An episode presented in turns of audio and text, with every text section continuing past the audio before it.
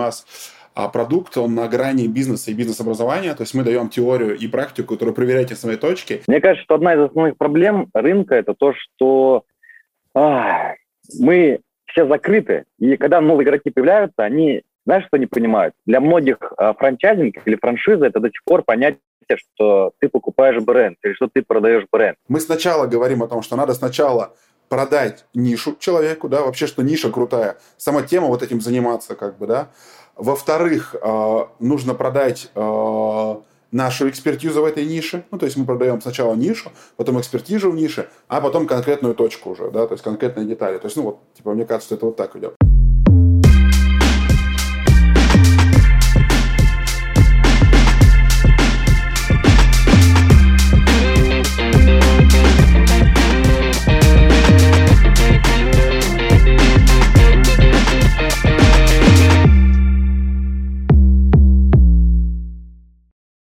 Всем привет! А, на связи. А, у меня тут несколько камер, чтобы ты понимал. Я себя снимаю с нескольких камер, как подкастер.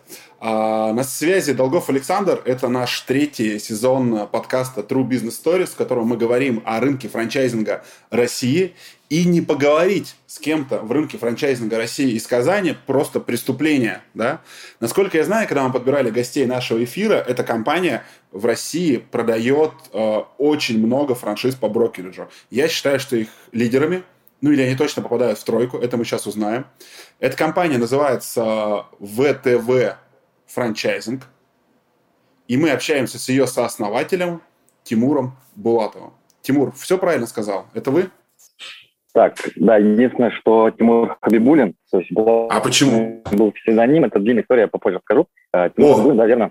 Да, ВКонтакте, Тимур Хабибулин. Когда, да, Интересно. была такая тема, да, ВКонтакте была такая тема, когда нельзя было менять фамилии, я поставил реальную фамилию, он мне говорит, у тебя, у вас нереальная фамилия, принять другую. Я просто для теста сделал Булатов, и она зашла, а второй раз не удалось поменять, и она у меня как-то застряла. И по этой фамилии я потом еще путешествовал, короче, целый год. Сейчас восстанавливаю обратно, всем говорю, я Хабибулин. Вот, вот этот поворот. А, хорошо. Ладно, если здесь понятно, что Тимур Хабибулин, Тимур, а скажи, э, все остальное правильно, компания ВТВ франчайзинг на рынке 2015 года, так есть? Да. Да. Так есть, а да. если короткая справка о компании, вот давай так, э, такой вопрос. Вот если там за 2-3 минуты надо представить, чем твоя компания супер крутая и почему к вам стоит прийти на брокеридж услуг или на упаковку, расскажи о своих цифрах, фактах вот сейчас, за последний месяц, вот любые цифры, которыми ты гордишься. Ну, смотри, в целом давай так. То есть э, я бы не сказал, что мы самые крупные, но мы продаем где-то примерно по 50-60 франшиз э, в месяц сейчас. Вот. У нас в штате где-то около 44 а, брокеров. А, мы также параллельно сейчас а, пилим там маркетплейс по франшизам тоже, да, хотим зайти как бы на этот рынок более масштабно.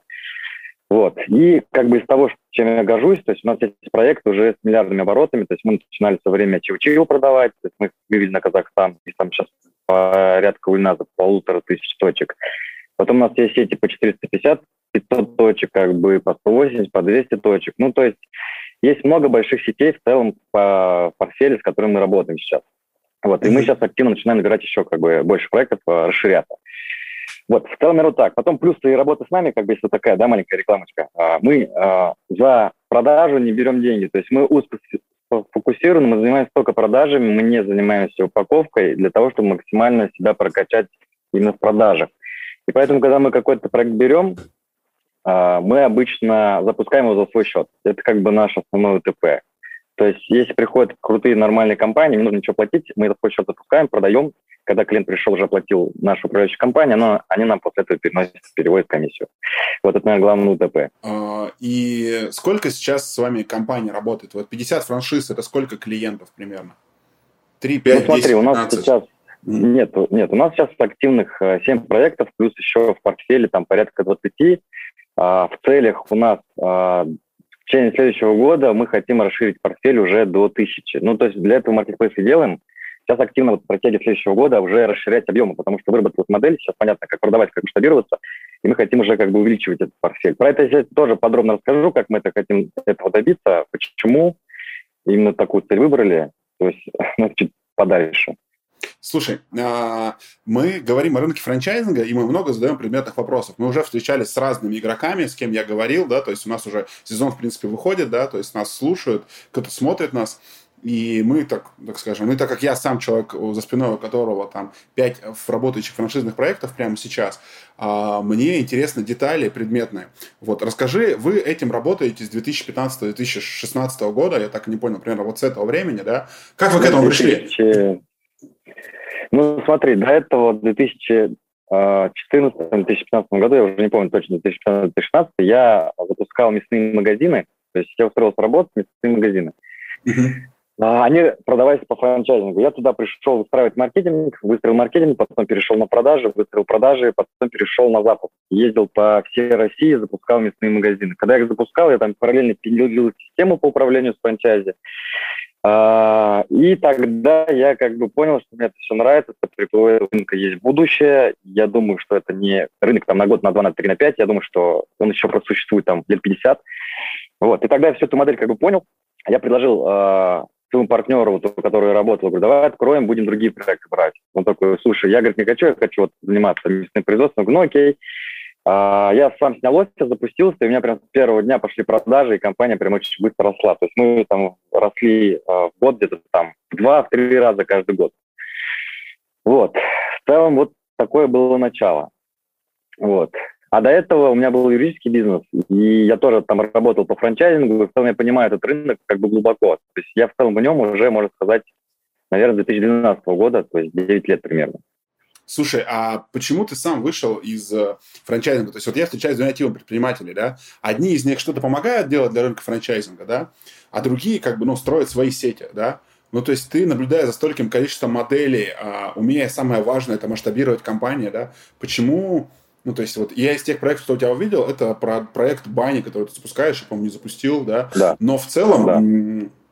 Почему не было желания э, сделать свою какую-то компанию, которая будет системно, регулярно работать, ну, то есть, типа, свои франшизы продавать?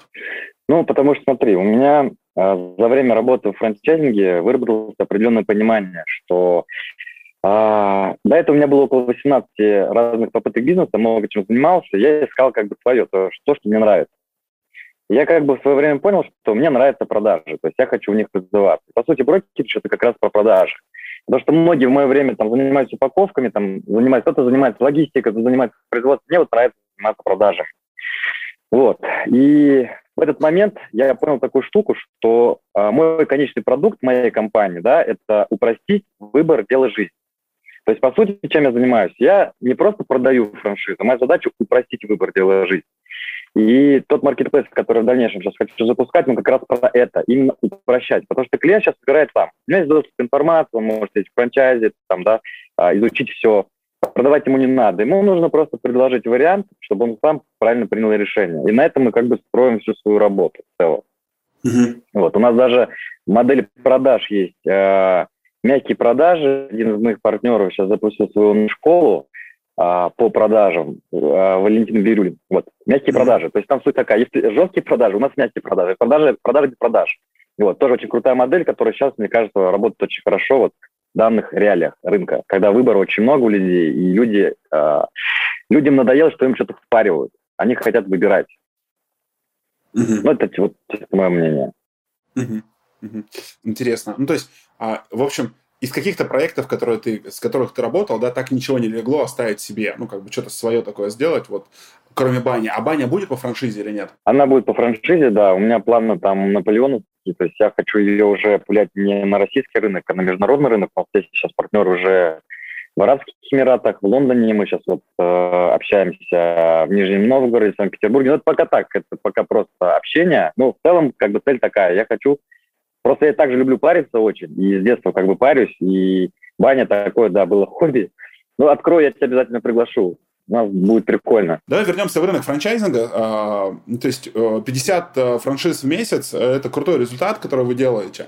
Вот. А скажи, э, кто сейчас лидер России и на кого вы смотрите? У кого больше, соответственно? Ну, смотри, сейчас в целом, знаешь как, я вижу, что рынок разделился сейчас на таких три отсека образа или сектора, да, то есть mm-hmm. есть очень часто сейчас многие компании ушли в каталоги, то есть формат меня там брокерских компаний. А, ну, как конкурент для меня, считаю, сейчас это франчайзинг 5, потому что у них реально тоже очень большие серьезные результаты, они как бы продают очень много, вот, плюс у них там порядка там 80 брокеров сейчас, да, в штате там около 400 а, франшиз даже своей точки. А дальше у нас есть интересные ребята, Бонплан, который в целом тоже как бы, ну, продают на объеме, у них там другая вообще модель. Вот, продаж. И есть еще тоже такая группа, это как вот Ильнас, как ты, да, у которых там по 5, по 6, по 10, по 12 проектов, и вы их как бы потихонечку-потихонечку продаете и там создаете какую-то там группу компаний, какой-то холдинг. Вот, по сути, там рынок как бы разделен вот примерно вот, вот так. Вот, и честно так скажу, ну, какого-то такого сильного супер э, конкурента я пока как бы не вижу, что вот прям он крупный, я мог бы за ним смотреть. Я в целом стараюсь смотреть за всеми, то есть что mm-hmm. на рынке происходит. Вот. И немножечко хочу формат поменять. Я тебе даже про это сегодня расскажу. Я думаю, нашим слушателям будет интересно. А, это касается, касается, знаешь, чего? То, что когда вот мы только запускались, я помню, тоже за тобой смотрел, это еще тогда, я помню, я запускал а, какие-то франшизы, да? Это был 14 год. Давненько. Ну да, вот мы было. с тобой созванивались как раз. А, Марат Бибишев там с ним работал тоже как. Мы с тобой тоже тогда созванивались, еще лет пять назад было. Вот. А, и, в общем, момент какой я понял. Тогда, когда мы все начали, когда этот рынок начал появляться, а, очень многие начали как бы его хейтить. Ну, типа, вот там куча франшиз, они там все супер плохие. Ну, действительно, да, тогда они были реально сырые. Очень много было определенного негатива, вот. И Потом появились онлайн-школы, весь негатив ушел на онлайн-школы. Мы на рынке франчайзинга такие остались, такие, знаешь, спокойненькие. Все, типа, все четенько, все хорошо, короче, развиваемся дальше. Вот. А, но эта штука осталась. И у меня есть такая как бы внутреннее желание. А, знаешь, я за рынок франчайзинга вообще болею. Я понимаю, что сейчас эра копирования, и все в мире копируется. Ты заходишь в Инстаграм, все копируется. Люди копируют путешествия, люди все копируют. И бизнес также будет копироваться. Да, он трансформировался немного, в онлайн ушел, но все равно будет копироваться. И у меня есть такая как бы цель определенная, да, вот в рамках жизни, которую я хочу добиться, и в рамках этой отрасли франчайзинга, а, сделать так, чтобы обелить этот рынок, не просто пытаться защищаться, да, из формата там «нет, мы хорошие», а реально постараться обелить. И в целом у меня как будто бы есть идея, если хочешь, я ее могу озвучить. Давай. Как бы ее можно было обелить и в чем проблема. Вот. Мне кажется, что одна из основных проблем рынка это то, что а, мы все закрыты, и когда новые игроки появляются, они, знаешь, что не понимают? Для многих а, франчайзинг или франшиза это до сих пор понятие, что ты покупаешь бренд или что ты продаешь бренд. Это уже давно ушло, ты не продаешь бренды в России, брендов как таковых нету на самом деле. Ты фактически продаешь сервис. То есть сервис по запуску, обучение и дальнейшая поддержка. Это как бы другое. Вот когда ты фокус меняешь, у тебя начинает получаться, потому что у нас есть клиенты, которые там пытаются бренд продавать. Я говорю, я, ребята, ну не надо бренд продавать, у вас нет бренда. Продавайте сервис, чтобы люди чувствовали, что если они платят паушалку, они что-то за нее получают, конкретное, осязаемое, понятное. Mm-hmm. Вот. И я что думаю, почему даже я хочу делать маркетплейс? Я хочу максимально обелить все компании в том плане, чтобы, предположим, есть какой-то мощный, хороший бренд, который оказывает крутые услуги. А, часто, когда мы все делаем посадочные страницы по франчайзингу, мы пишем воду на воде. У нас там столько-то открыто, мы там то-то, то-то, то-то. Клиент видит только воду, ничего конкретного. А вся конкретика где? Вся конкретика в договоре. Начинаешь читать договор, и там все становится понятно. Что как бы ты даешь, что ты не даешь, да? Вот. И я что хочу? Я хочу сделать так, чтобы клиент, заходящий, например, на Marketplace, либо каталог, он видел, что конкретно дает управляющая компания. А, чтобы конкурент тоже это видел. Потому что если а, конкуренты будут видеть, они тоже будут подтягиваться. Ты будешь понимать, что за тобой бегут, ты тоже начнешь расти, и в целом весь рынок, он начнет а, расти очень быстро, потому что сервис начнет расти, начнет улучшаться намного быстрее. И таким образом, мне кажется, что мы рынок франчайзинга сможем перевести вообще на новый уровень абсолютно. То есть будет больше крутых проектов, а, будет лучше сервис 100%, клиенты будут чаще. И вторая тоже очень важная сторона – это то, что мы гоним сейчас деньгами, забывая о том, что а, клиент, который покупает, часто ему мог, может не подойти этот бизнес. То есть вот даже там, Тимур, почему ты занимаешься только продажей, там, или почему ты идешь там только в баню. Потому что как бы я понимаю, что мои скиллы максимально подходят под эту нишу. В ней я как бы раскрываюсь и как личность, у меня получается, как бы я зарабатываю, да. И также касается клиентов. То есть мы часто пытаемся продавать всем подряд, а надо как бы выбирать клиента и позволить ему, как бы его оценивать, позволить ему понять вообще, подойдет ли ему это, подходит ли под его скиллы это. И вторая как бы сторона, на которую я смотрю, проводить определенные тесты для клиентов, которые хотят купить, а, для того, чтобы а, они могли четче для себя понять, а подойдет ли эта ниша, либо не подойдет. Ну, короче, вот задача примерно вот такая. Mm-hmm. Слушай, а, давай небольшой комментарий, да, чтобы было понятно. Я думал так же, давай так, и, наверное, думаю так же, что это возможно, что раскрыть информацию. Даже у меня есть каталог, свой я его написал, потратил туда денег, вложился, делал это в 2019 году. А, один еще купил, ну, то есть я его так сделал и поставил. Он, он был с экспертными подборками. Я хотел как раз за регистрацию отдавать больше информации, договор, финмодели, чтобы человек такой... И еще какой-то комментарий от себя, да.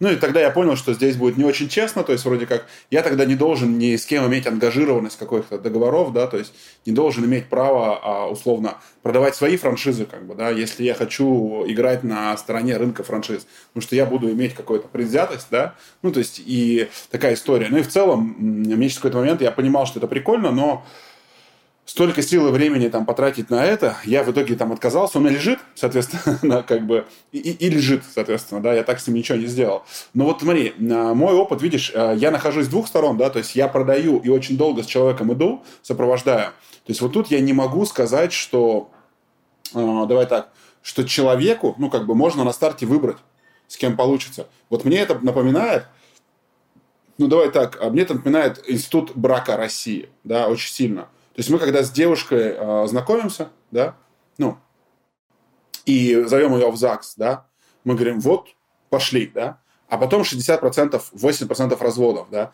Но на старте-то мы договаривались, все было хорошо, но как бы это в процессе работы что-то пошло не так, да. И как определить на старте, что твоя вторая половинка будет той же, вот я, честно, не нашел. И когда мне говорят, можем ли франчайзи мы выбирать, я считаю, то есть это мое мнение, как бы основанное на опыте, да, я да, считаю, что конечно. нет. Потому что когда я, мне кажется, что вот этот чувак, мы сейчас его этого в город, там, он в Красноярске там условно каком-то откроет точку, и сейчас у нас там будет сильный партнер, круто, а по факту у него какие-то жизненные обстоятельства поменялись. Он такой говорит, да мне вот сейчас не до этого бизнеса, я что-то передумал. Ты такой, да блин. И обратная сторона, когда парень, которого ты вообще не думал, да, что-то начинает делать, ты не хотел никак ему, да, а он показывает экстра результат. Ты такой думаешь, ага, как интересно, ну как бы, да, да и только на дистанции да, понятно. И вот я никаких для себя корреляций или зависимостей не увидел, да, вот для меня последний пример, который хотел бы обсудить, да, вот мы сейчас записываем подкаст, когда на прошлой неделе ребята, как икона в России Дода Пицца, да, сказала, что мы закрываем свои точки а, в Ярославле, да, ну, то есть, а у чувака там 4 точки было, и он на открытие потратил миллионов, наверное, 84 точек, и по факту у него эти 80 э, э, миллионов в самой сильной такой, ну, объективно, самой крупной франшизе в России не давали никакой прибыли, давали всего 8 миллионов выручки. Я так работаю в общепите, я понимаю, насколько это мало для большой пиццерии. Он там на грани какой-то прибыльности работал. И э, как бы по факту ему франшиза ничего не дала. И как ты его выбрала, и выбрал причем несколько раз, он несколько точек открыл, и все равно потом не сложилось, да. Поэтому, блин, ну как бы, мне кажется, вот это такая история сложная. Но в любом случае, вот вопрос, который вытекает из моего рассуждения, что ты думаешь об этой ситуации в Ярославле и с Додо Пиццей? Твое мнение какое? Слушай, ну смотри, давай вот с такой стороны посмотрим. Возьмем того же самый Ярославль, например, да? Вопрос, а чем он раньше занимался вообще? То есть каким бизнесом он раньше занимался, в чем он раньше развивался? Потому что когда ты заходишь в HeadHunter, предположим, вот чем хороший HeadHunter, ты туда зашел, ты когда себе сотрудников выбираешь, особенно там топа какого-то, ты берешь человека с опытом определенным чтобы у него была какая-то история, кейсы.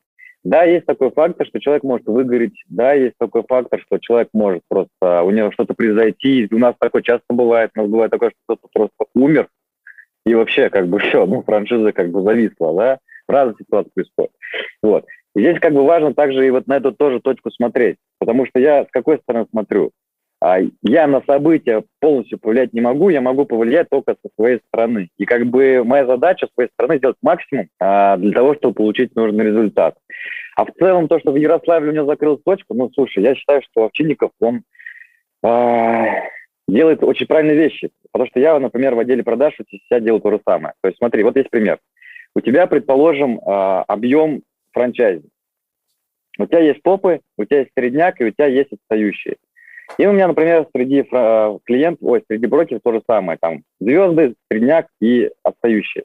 Я время от времени делаю срез отстающих, и у меня они начинают дотягиваться выше. Звезды еще выше, средники еще выше, снова отстающие. Потом я делаю еще один срез, и они опять начинают подрастать.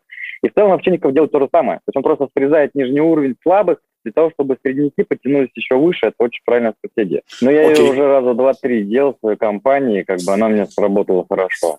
Слушай, ну, давай так, а, здесь а, в этом плане тоже соглашусь, да, единственное, что брокер не вкладывает 80 миллионов в работу, да, ему будет слегка обидно, но, тем не менее, факт остается фактом.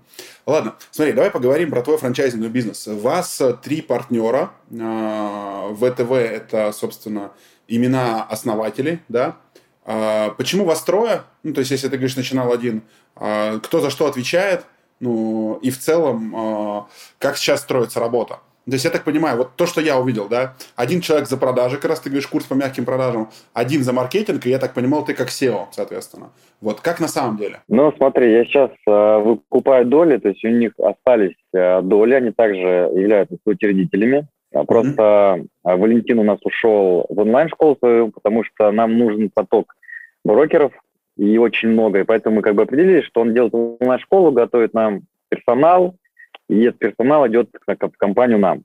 А второй мой партнер Владислав, а, он ушел а, в продюсирование, тоже онлайн-школа, он как раз очень хороший маркетолог, и он ушел в продюсирование. Он там изучает как раз автоворонки, вебинары и всю эту тему. То есть, по сути, мы как бы, знаешь как, немножечко щупать чуть побольше так а, свои расправили для того, чтобы чувствовать, что в онлайн школах происходит, потому что там очень быстро развиваются технологии, связанные с маркетингом.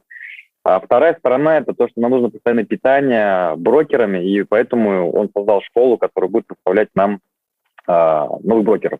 Вот, а я сейчас пока занимаюсь активно развитием как бы ВТВ франчайзинга, ну и плюс как бы вот там, второй проект. Вот. Mm-hmm. И в целом я себя вижу в этом проекте там, ну, как минимум еще там 10 лет, то есть точно я там буду развиваться, потому что мне этот рынок нравится, я вижу в нем будущее, я уже говорил в начале. Вот.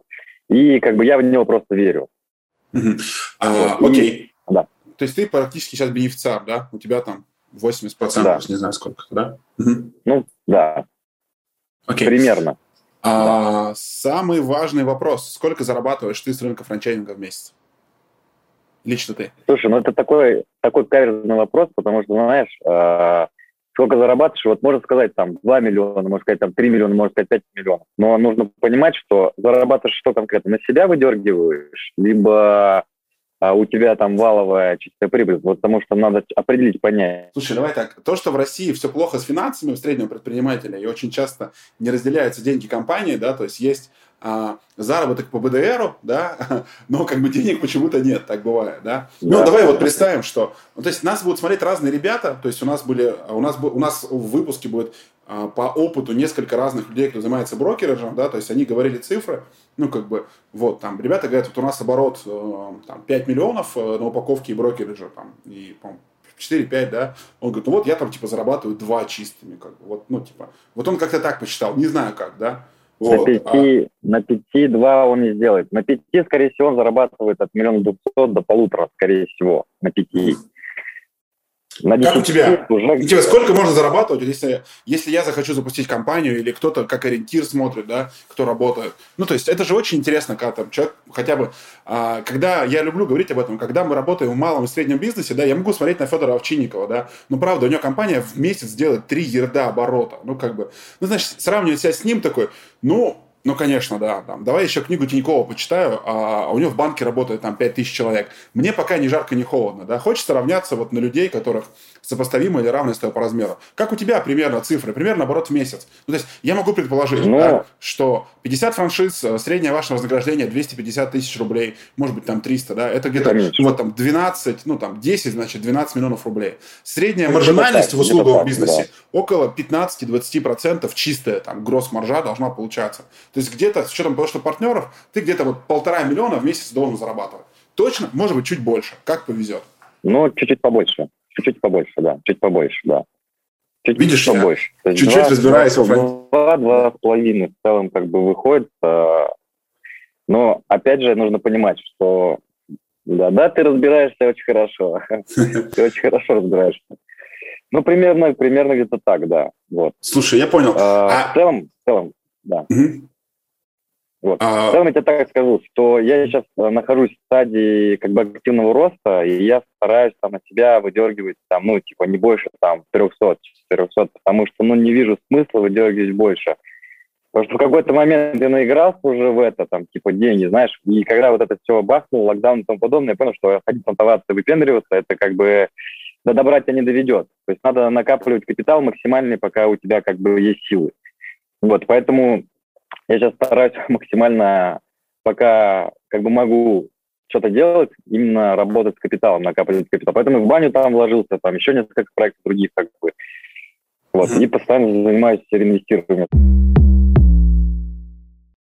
Вот, а как развивался рынок франчайзинга вот за эти 6 лет, ну вот, который ты в нем активно, да, то есть, да, возьмем, что с 2014 года ты в нем активный участник, да, вот что поменялось э, вот за 6 лет, какие ключевые изменения были в рынке, которые ты наблюдал? Так, ну смотри, если мы берем там 2014 год, 2014-2015 год, это вообще было супер золотое время, на самом деле, потому что тогда франшизы клепались просто на раз-два, а, как таковых продуктов не было, все думали, что они продают как бы бренд, и люди как будто бы покупали бренд, да, вот. Заявки стоили супер дешево, никаких сложных систем не нужно было, не нужно было утеплять, э, не нужно было быть лицом. А в 2000, я думаю, на 16-17 году рынок начал меняться, когда появились онлайн-школы, а рынок весь перешел туда резко, прям все такие, знаешь, ломанулись туда толпой было очень много лидеров во франчайзинге, они все ломанулись туда, короче, рынок франчайзинга побросили, и качество чуть-чуть подсело. Вот. За это время он чуть-чуть подращивался, при этом очень много новых проектов выходило э, на рынок, цены заявки росли. Э, что поменялось? Поменялось следующее, что цикл сделки увеличился, люди начали раньше, если они могли купить вот так просто по звонку там, в течение дня-двух, сейчас они, например, 16-15, они уже начали звонить, клиентам, а, активно вычислять. В это время они уже ездят активно, то есть там в 3-4 города могут ездить, посмотреть. Они уже пытаются как бы требовать сервис определенный, да. Они начали разбираться уже в договорах, то есть не подписывают, как раньше, там все подряд, там, да, привлекают юристов, там, добавляют свои пункты какие-то. Вот. И что вот было, да, 2018-2019 год был немножко такой, как бы, угасание у некоторых, у нас все было хорошо. Но сейчас мне кажется, что рынок опять ожил очень активно, очень активно. А, появляется огромное количество проектов, то есть нам каждую неделю долбится там по 20-30 по проектов на продажу.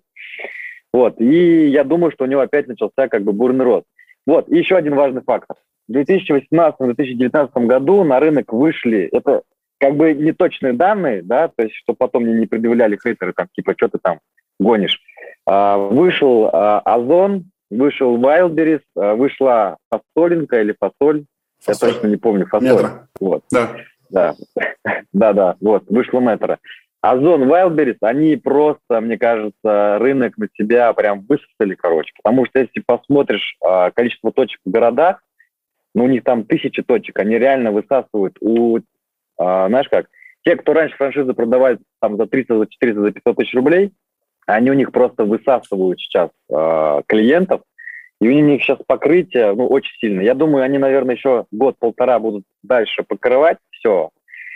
Вот. А через это время будет еще один скачок, еще один рост. Потому что все уже будет забито, скорее всего, нужно будет какая-то инфраструктура и сервис для того же самого Озона и Валберис. И будут появляться новые какие-то виды бизнеса, по которым будут mm-hmm. двигаться также по франшизе. А если вот так поговорить, а, в какие э, времена, в какие времена вот за эти пять лет, да, для каких проектов было такое, назовем, золотое время, когда, в какие года что-то круто продавалось? Ну, на примере вас. Вот что вы продавали, что круто продавалось, так. в какие года? Ну, смотри, 2015 год, 2015-2016 год активно продавался, тогда я помню, магазины сладостей. Мы тогда их за год продали, наверное, штук 180. Вот, это прям было очень круто. Потом пошли барбершопы. Барбершоп это тоже было супер золотое время просто.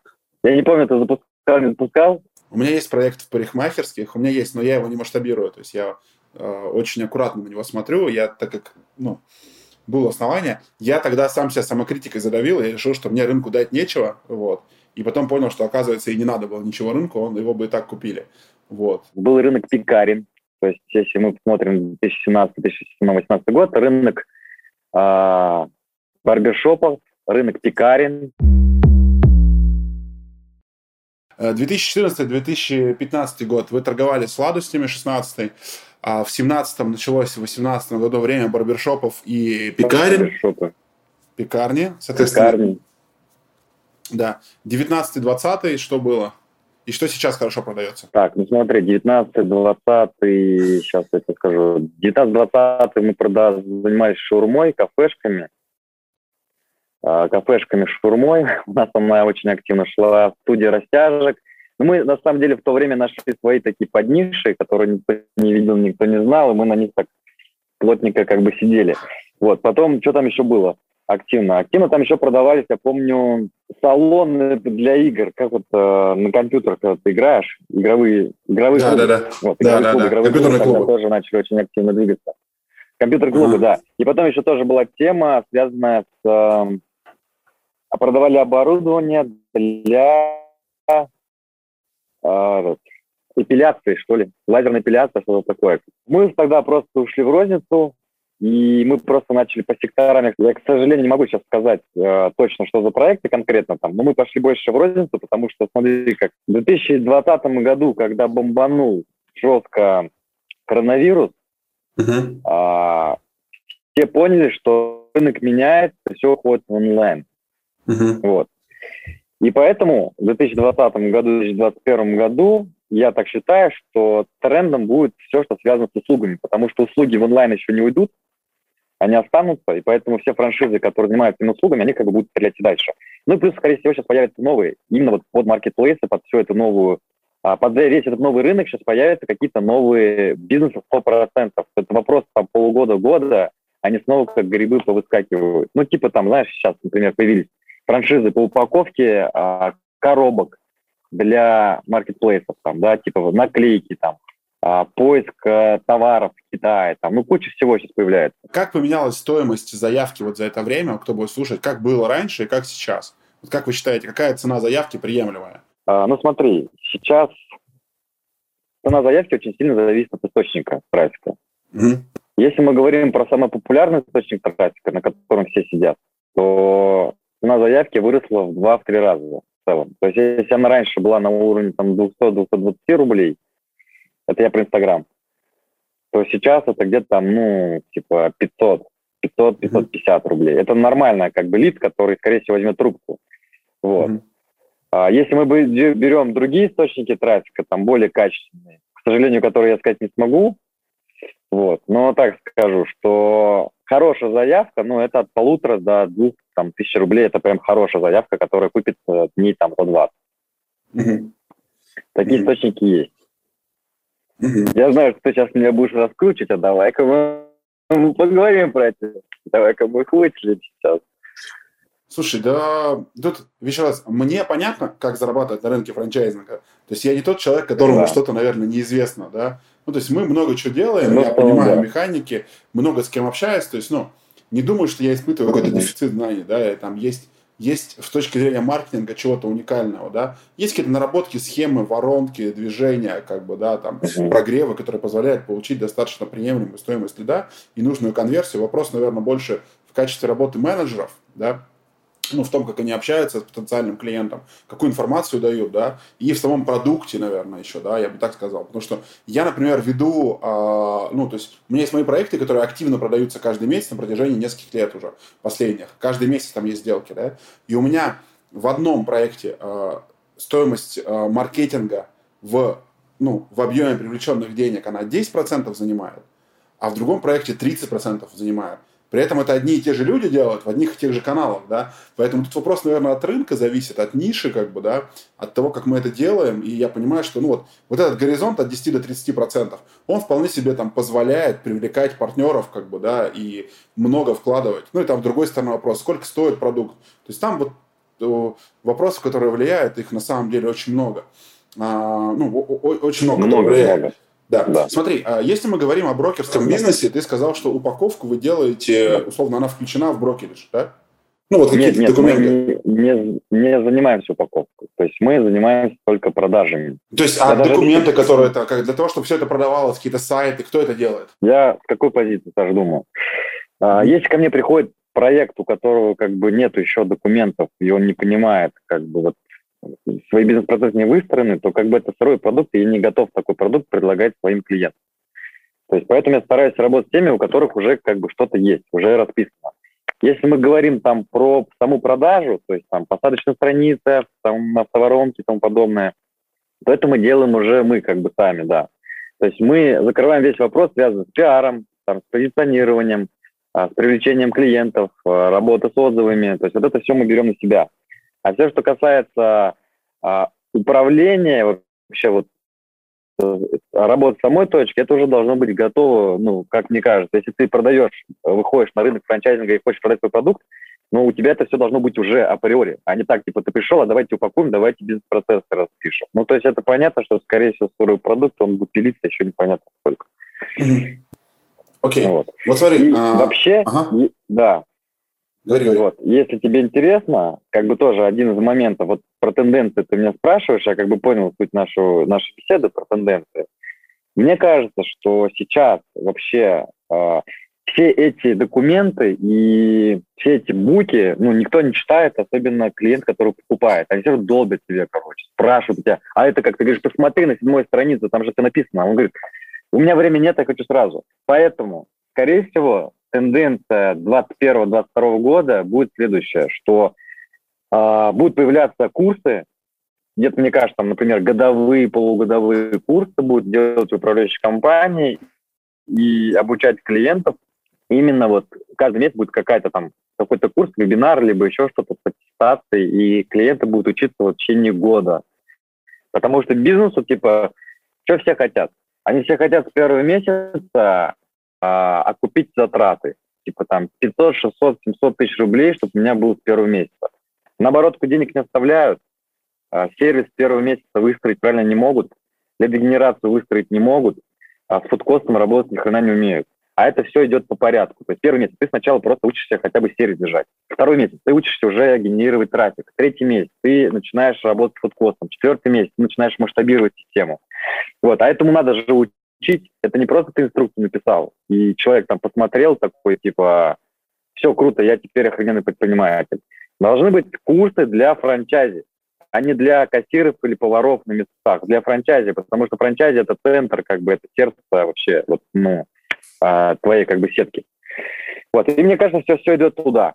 Ну, то, о чем ты рассказываешь, мы делаем с 2018 года, то есть мы говорим Круто. о всех проектах, что у нас а продукт, он на грани бизнеса и бизнес-образования, то есть мы даем теорию и практику, которую проверяете в своей точке, и мы в каждом проекте у нас есть блок уроков, который человек на старте смотрит видео онлайн и сдает тесты, то есть мы не разрешаем открывать бизнес, пока ты не прошел базы образования, естественно, и не сдал базовую аттестацию а, по маркетингу, менеджменту, HR, управлению, финансам, и раз в полгода мы делаем так называемые, мы их называем прокачки, не знаю, откуда слово взялось, да, то есть мы берем франчизи и загоняем их в онлайн-урок и еще раз boost допустим, как бы, да, то есть вот именно те же самые вопросы с практическими решениями, с кейсами, с домашними заданиями, постоянно, постоянно как бы мы их муссируем именно в а, качестве образования, да. Но это все, что касается, например, услугового бизнеса, да. Все, что касается розничных точек, типа там точек общепита, да, там, наоборот, мы очень много учим поваров, потому что они работают на передней линии, а кассиры, как бы, да. И, то есть там от собственника, к сожалению, да, ну там если мы неправильную базу заложили, например, в э, кассира, да, то есть от собственника зависит э, ну, не так много, да, все равно кассировано на передовой. То есть мы там больше учим, да, но при этом есть и э, обучение собственников, да, где мы проговариваем, и регулярные онлайн-уроки. То, что не смотрят документы, ну, как бы и никогда не смотрели, да, то есть я не считаю, что они нужны. То есть бизнес-процесс – это такая штука, которая, она либо есть, ну, то есть она работает как бы как система, да, либо ее нет, она не работает, и от того, что ты ее пишешь, может быть, не получится. Слушай, ну согласен, круто, что ты смотришь это как а, на перспективу, мы там это начали делать чуть раньше, очень интересно. Давай поговорим о бизнесе брокерской компании. Да, вот. А, ты сказал, что к вам приходит 20-30 клиентов в неделю, которые хотят, чтобы вы ну, продавали вашу франшизу. Но при этом, а, готовясь к вебинару, я видел, что у вас сайт не работает ваш. Где они вас находят? Как они к вам приходят? Ну, то есть, а, откуда они? смотри, у нас очень много у нас очень много клиентов приходит по рекомендациям, потому что те ребята, которым мы продаем, то же самое Ильнар, например, ведет там сенсей наставничество, и с этого проекта приходит. А потом у нас там а, Валентин, например, проводит курсы, там у него тоже есть очень много предпринимателей, оттуда приходит. Потом есть другие наши партнеры, клиенты, которые общаются тоже с своими клиентами, оттуда приходят. Плюс как бы в Казани мы плотно общаемся, очень много людей на меня тоже подписано, ко мне в Инстаграме пишут, там, к моему исполнительному директору в Инстаграме очень много народу пишет. Поэтому мы в целом даже не заморачивались как бы лидогенерацией как таковой. И сейчас э, у нас поток идет не на сайт, который ты видел основной ВТВ франчайзинг РФ. Это просто была такая заглушка. Как бы. Сейчас идет на проект на Marketplace как раз. Мы сейчас через него генерируем. Я, к сожалению, пока не могу тебе сказать как бы адрес, вот, потому что я его сейчас веду через как бы бета-тестирование. Когда он у меня будет готов, я его выведу, я тебе первым отправлю. А когда, когда будет готов? Возможно, к монтажу выпуска уже будет готов. Слушай, ну я надеюсь, что, наверное, к концу этого года мы его уже запустим как бы полностью, да, потому что я не хочу запускать супер продукт, там сейчас несколько сервисов э, допиливается, очень важно, которые я считаю mm-hmm. важно запулить. Но мы туда уже пуляем проект активно, вот, и сейчас уже потихонечку на нем начинаем проводить тестирование. Хорошо, приходят 20-30 заявок к вам. А сколько вы в неделю или в месяц отбираетесь для того, чтобы продавать? Смотри, давай так, короче. 20-30 я немножечко как бы приврал, чтобы потом тоже вопросов не было. 20-30, а, наверное, знаешь как, наверное, даже не в неделю 20-30, наверное, 20-30, скорее всего, а, в месяц. Ну, так будет честно и так будет правильно. 20-30 месяцев, скорее всего. Вот. А, как мы отбираем? У нас есть определенная анкета, которую мы заполняем. Почему они... Давайте тоже вопрос. Тимур, вопрос очень простой. Кто-то сейчас слушает нас и говорит, хочу отдать Тимуру компанию на брокеридж, как бы, да? Что надо сделать, соответственно, да? Ну, там, написать в директ в Инстаграм, услышали. А каким критериям надо соответствовать, да? Вот как вы выбираете? Так, смотри, первое, что мы смотрим. Во-первых, положение, а, мы работаем с положениями до полутора миллиона, потому что там основной как бы рынок находится. То есть все, что выше, рынок меньше намного.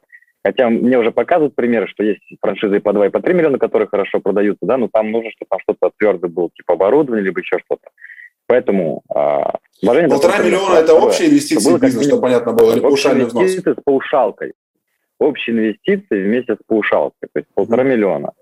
А второе, что очень важно, чтобы у сети было хотя бы там уже 20 а, открытых точек. Потому что если у тебя нет открытых точек, ты еще как бы вообще не понимаешь, что это настолько зеленый и с тобой будет столько как бы проблем.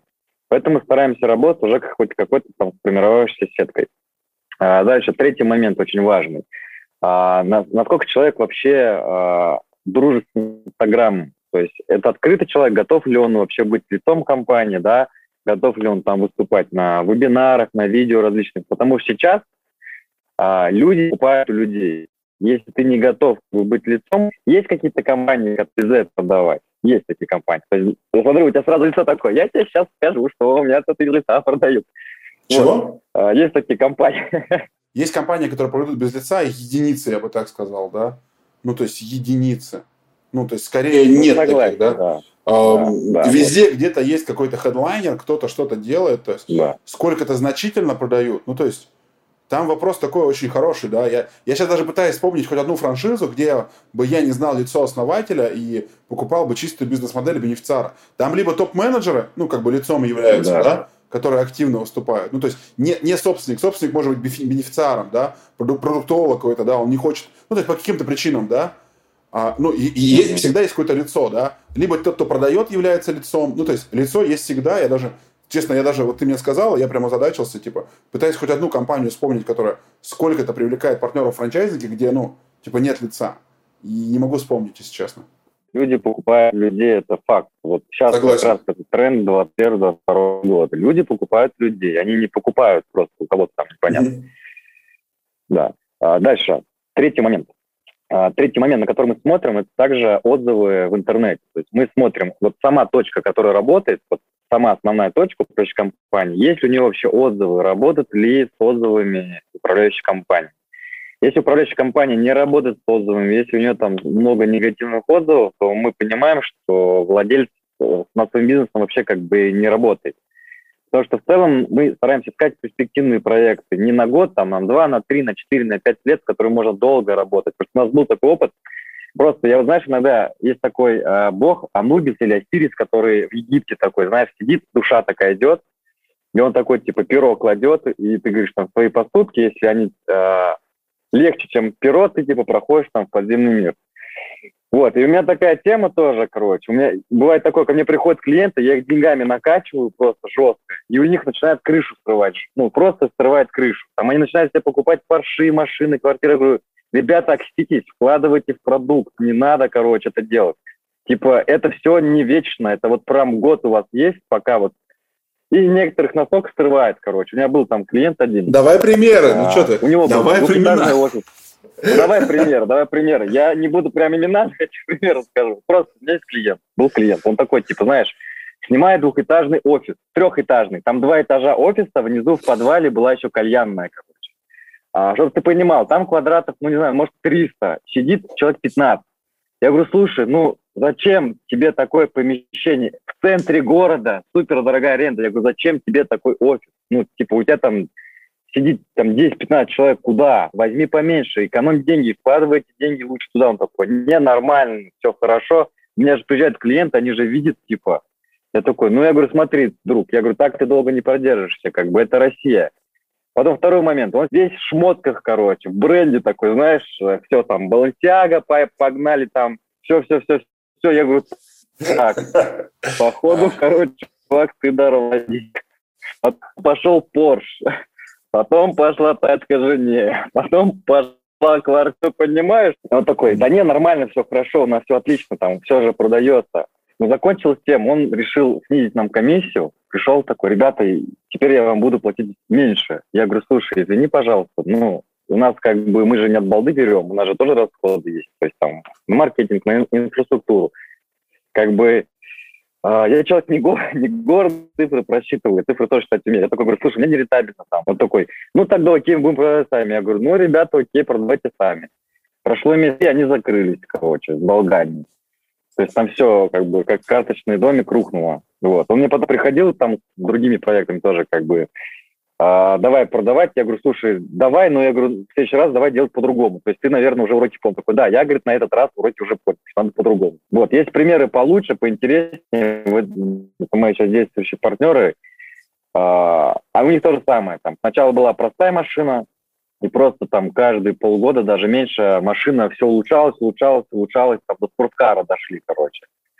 Дошли до спорткара. И когда они дошли до спорткара, я говорю, пацаны, стоп, все, вау, восстанавливаемся, все, вы как бы пощупали путешествия, одежда, машины, это все круто, но давайте заниматься бизнесом. Они включились, молодцы, они вовремя включились, переключились, они начали инвестировать, вкладываться, делать лучший продукт. Мне кажется, я знаю продукты. про кого ты. То есть общался с э, ребятами, которых ты продаешь. Вот. Э, у кого есть спортивные машины. Ну, там, э, там, там их много, как бы. Пытался вспомнить. А, интересно, когда ты говорил о том, что у меня просто офис тоже в центре, он 300 квадратов э, в Новосибирске, правда, здесь работает 60 человек. Вот. А, но ну, тоже есть, нормально. Тоже есть у жены Балансиага и Porsche, соответственно. Вот. Но это с пяти проектов а, на третий год, наверное. Ну, это Пер, в первый, наверное, это, конечно, конечно, больше, соответственно. Вот. А, окей. Слушай, Смотри, ты сказал, что вы берете комиссию, да, вот для рынка, какую комиссию вы берете, то есть закрытая эта информация или открытая, то есть люди любят говорить, да, то есть вот, ну, я могу сказать, как в рынке, да, можно сказать, как у вас сразу, вот. Ну, смотри, ну, вот в рынок говорит о следующем примерно, что брокер берет, э, брокер от суммы э, полученного паушального взноса берет примерно вилка, соответственно, которых переговоры ведут, да, вот сейчас, ну, кого я общаюсь, да, это либо 40% от сделки, но весь маркетинговый бюджет, он на клиенте, ну, который платит все деньги, какой-то объем денег, да, то есть брокер туда не вкладывает, его чисто вот комиссионная со сделки 40%, да, либо примерно берет 60 70%, 65%, но он занимается всем под ключ, да, вот под ключ примерно стоит 60%. Как у вас? Ну, как бы, да. Ну, и есть какие-то модификации вот тут да, э, перемещения. Ага. Как у вас? Много попроще. То есть, э, ну смотри, если забирать у управляющей компании 70% паушалки, то 60. ты не дашь ей крови развиваться. Нет, да. ну там сказал же, что 70. Да. Есть компания, знаю, которые 70-80 забирают. Вот. Но в этом случае, как бы это надо понимать, что это проект КАМ, потому что управляющая компания не будет денег просто развиваться и строить как бы, ну, сервисную компанию. У них не будет денег, они загнутся, это факт. Это компания на год максимум. Вот, поэтому мы как бы тоже не жиру, мы все идем от цифр. И тут же также зависит от а, паушалки. То есть, если у тебя паушалка там 300, то это одна комиссия. Я тебе сейчас озвучу, я для примера. Если Давай. у тебя паушалка 500, вторая комиссия. Если у тебя паушалка миллион, там третья комиссия. А в целом, я так скажу, варьируется от 30 до 60 процентов. Я считаю, что это оптимально. Это когда ты берешь все под ключ полностью.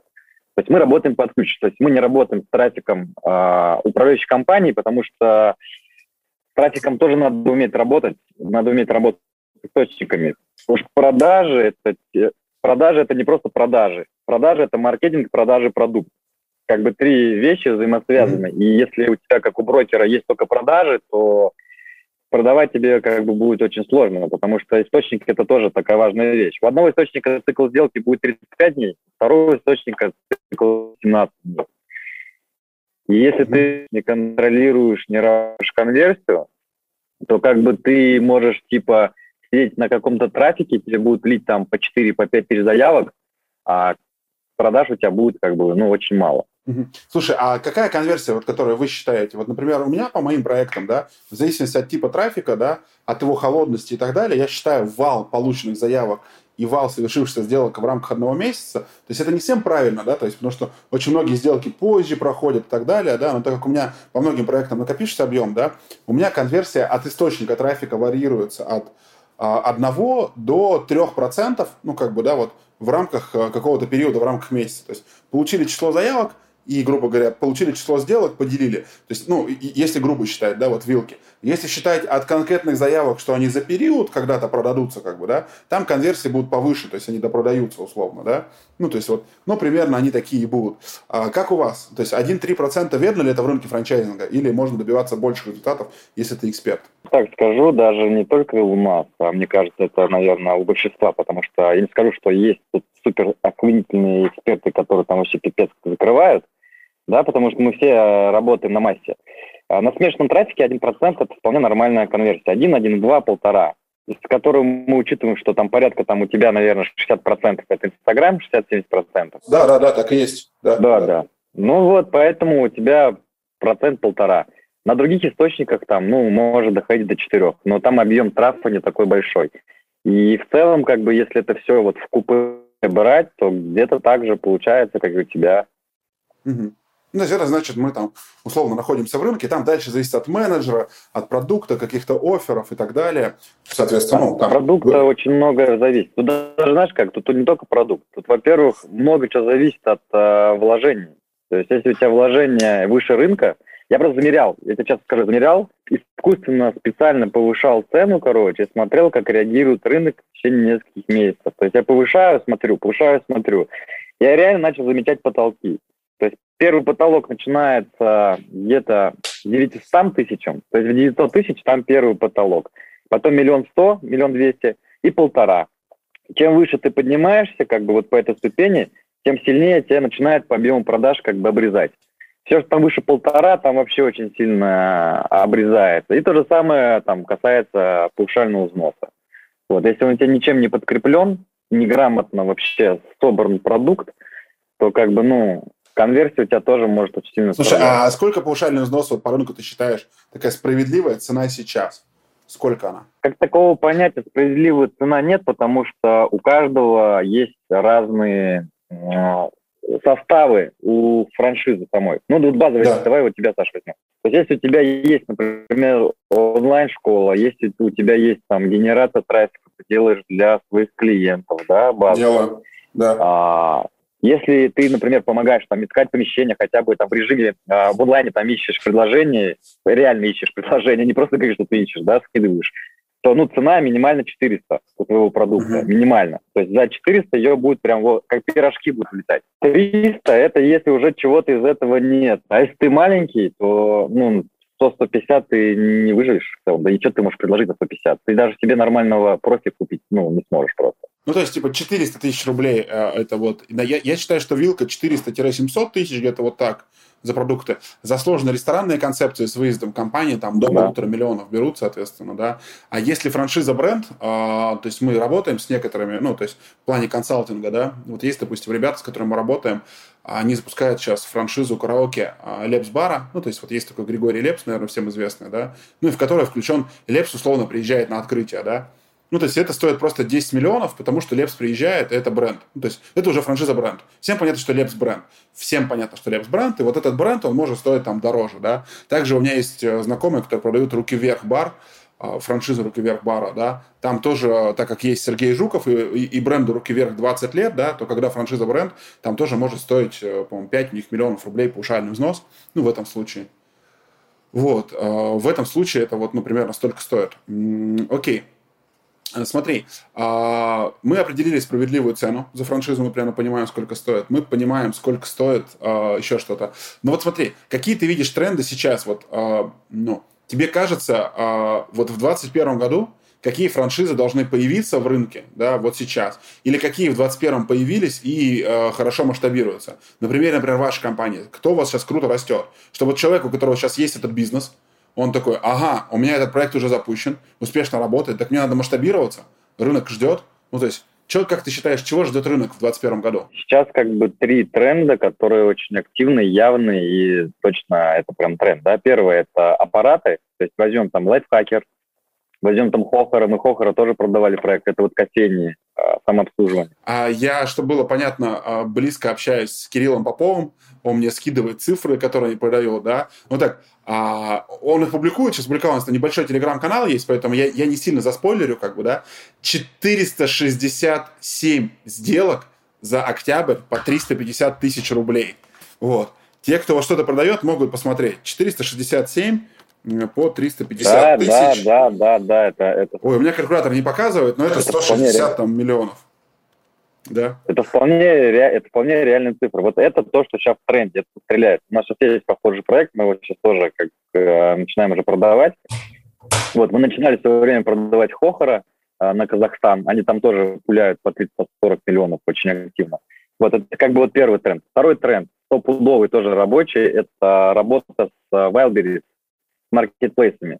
То есть, например, там тот же самый F5, у них там есть проект, э, они занимаются, магазин Апельсин, они занимаются техникой из Китая и плюс помогают выходить как бы на маркетплейсы. И эта тема тоже стреляет просто вот так, вот, короче, в там как пирожки просто летают, я знаю. Слушай, я вдруг сейчас я смотрю пометки, мы так и не услышали, сколько компаний в месяц вы из 20 берете себе, да. Мы проверили, что они проходят определенным требованиям, да, вы берете на масштабирование. Сколько таких компаний вы берете в месяц? Ты не сказал просто цифру. Из 20 остается у вас одна, две, пять, сколько? Ну, смотри, мы в целом берем, наверное, по одному, по два проекта. А, все остальные проекты у нас уходят на Marketplace. То есть сейчас модель же какая у меня? А, как брокер я не могу брать больше там двух-трех проектов в месяц. Потому что mm-hmm. я запускаю за свой счет, как бы mm-hmm. свой счет. Там один запуск, это там, ну, типа 700, 700-800 а, тысяч один запуск у меня стоит. Mm-hmm. Вот. А в Marketplace я закидываю как бы всех. То есть в маркетплейсе там как бы основной у меня плюс, то, что у меня там трафик э, скрещивается между собой.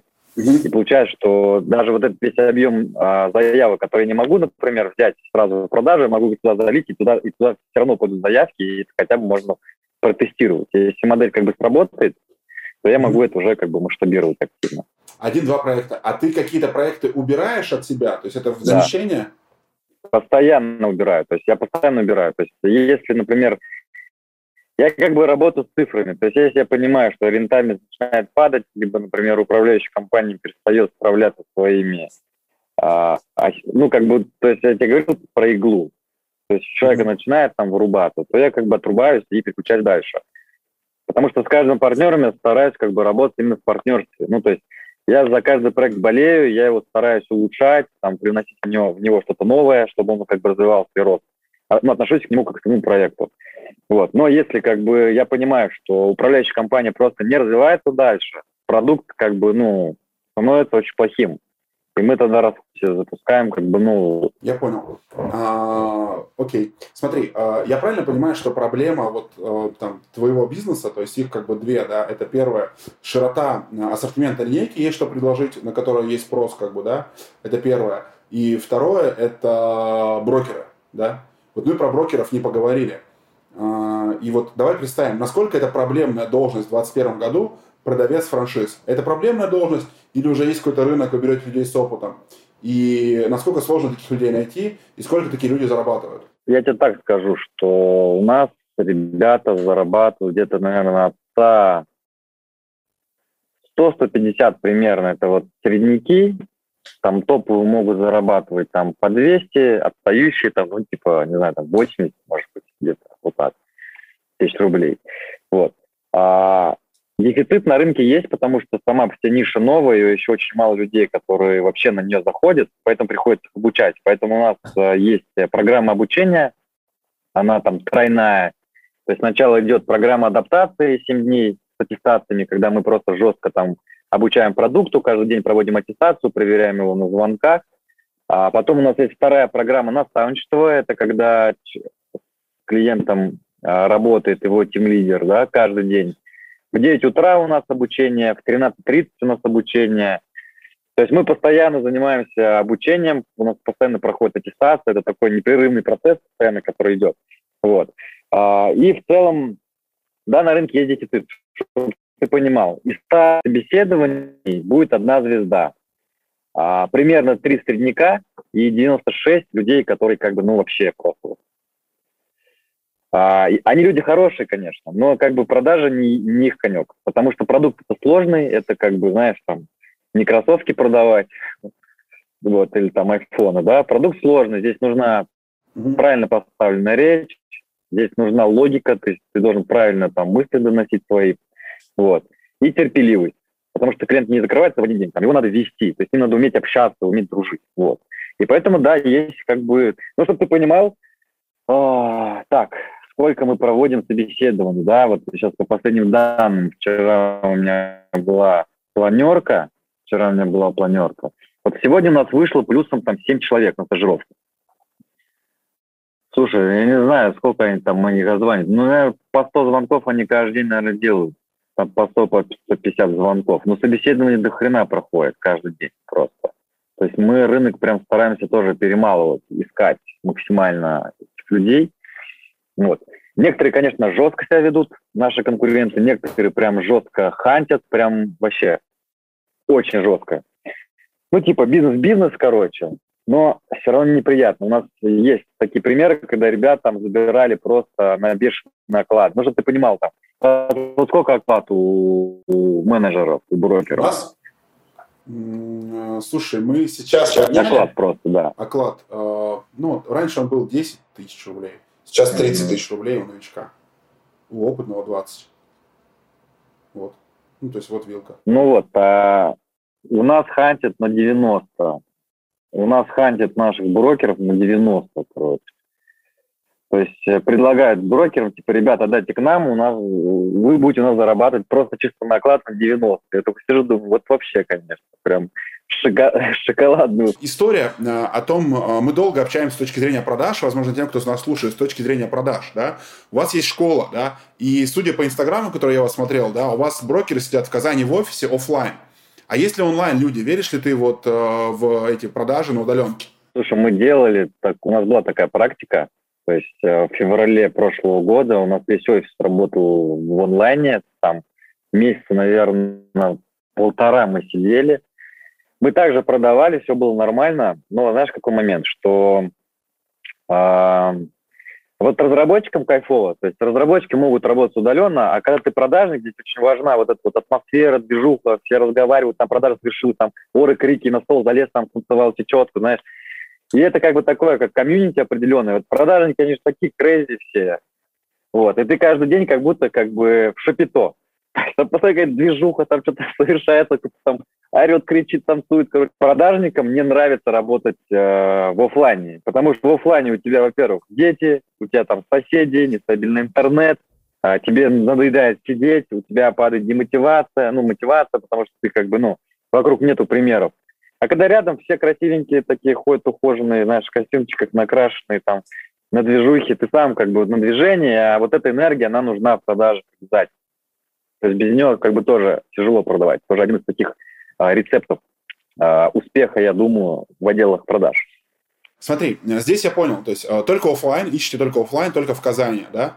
Ищете ли еще какие-то филиалы, открываете ли где-то еще? Не-не-не, нет. Смотри, мы ищем не только в Казани, мы ищем по всей России. То есть мы делаем релокацию. То есть у нас есть примеры Серьезно? из Новосибирска, конечно.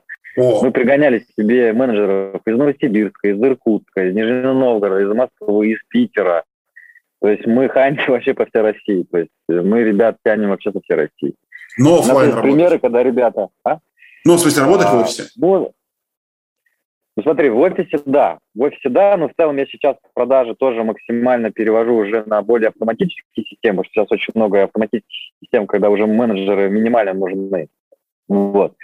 Но у нас это такой, знаешь, вопрос даже не эффективности сейчас стоит, а вопрос стоит того, что это просто, ну, движуха, это прикольно, короче. Это то, что просто вот как-то заряжает, это интересно. Ты как будто каждый день приходишь а, в кружок какой-то там, знаешь, uh-huh. какой-то кружок, где ты тусуешься, это как бы такое тусовочное место. В целом я могу и в онлайн уйти спокойно и работать в онлайне. Я в онлайн верю, в онлайне можно работать. То есть есть ребята такие, которые спокойно могут в онлайне, в онлайне продавать. Просто вопрос, сколько они будут продавать? Ну, там, одну-две или там типа пять за месяц. Угу. Это, опять же, зависит от состояния, от тех, кто рядом находится. Скажи, а вот э, сколько человеку стоит выучить продукт? Вот я считаю, что франшиза сложный продукт, да, и вот так как у меня несколько проектов, да, и вот, возможно, те ребята, у которых несколько проектов, э, тоже им это будет интересно, да, вот мое мнение, у меня не получается, что человек может продавать более чем, то есть, условно, один брокер – это одна франшиза, максимум две из схожих ниш – это максимум, да, соответственно, который он может делать.